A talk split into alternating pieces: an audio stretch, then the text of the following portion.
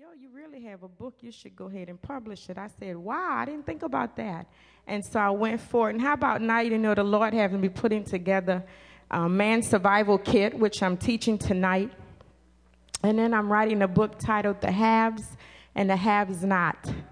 Hallelujah. Jesus talks about those type of people and why it is that way. Because I said, God, why would you take away what they already had? Lord, they're struggling. But there is a reason. God said they will lose what they already have, and those who have shall gain the more. Amen. So tonight we're going to talk about, these are our subjects. First of all, I always ask, is everybody saved? And if not, I offer you Christ. John 3:16 says, for God so loved the world that he gave his only begotten son, that whosoever believeth on him shall be saved. So tonight when the preacher, after he preaches and they open up the doors of the church, you can come just as you are. Amen. Delivered or not delivered, dope dealer, prostitute, lying, thief, I don't care what it is. God said you can come just as you are. But we're going to discuss credit, finance, insurance, investments, wills, and trust. How many of you know black people, we don't do wills? I don't know what it is, but we just don't do them. I don't know if we think we have to own a lot of property or what it is, but everybody should have a will.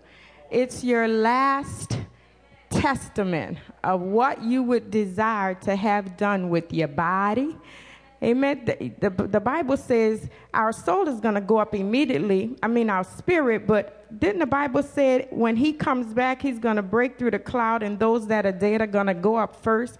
Well, I don't know about you, but I like my body. And I think when God brings it back up, I want it to look kind of good. Amen. So we want to preserve our bodies. Amen. And tell them what we want to do when we're dead and what we have. I don't care if you just own some clothes and a used car. It's yours, and you have the right to say what you want to have done with it. Otherwise, the state will take it over. Amen.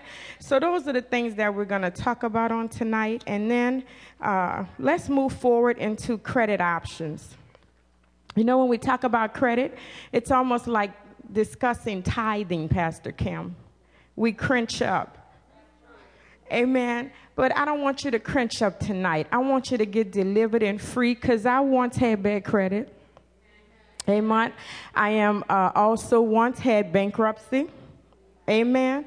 But there is recovery and there is life after bankruptcy. So I want you to walk away from here today with that understanding and then the ability to move in it. Amen. I don't just want you to come to the class tonight and tomorrow, but I want you to take what I'm giving tonight and then go do something with it. Amen. So I want you to first know that in credit, you have options. You have choices and you have decisions to make. And the first thing you have is you must know your rights. Amen. How about in Proverbs, it says, a good name is to be chosen better than riches. Come on, somebody. A good name tells someone who you're about. And when we pull up your credit file, it tells us about your character. Because when people see a bad credit file, you know what they begin to think? You're a mismanager. You don't manage well. Come on, people.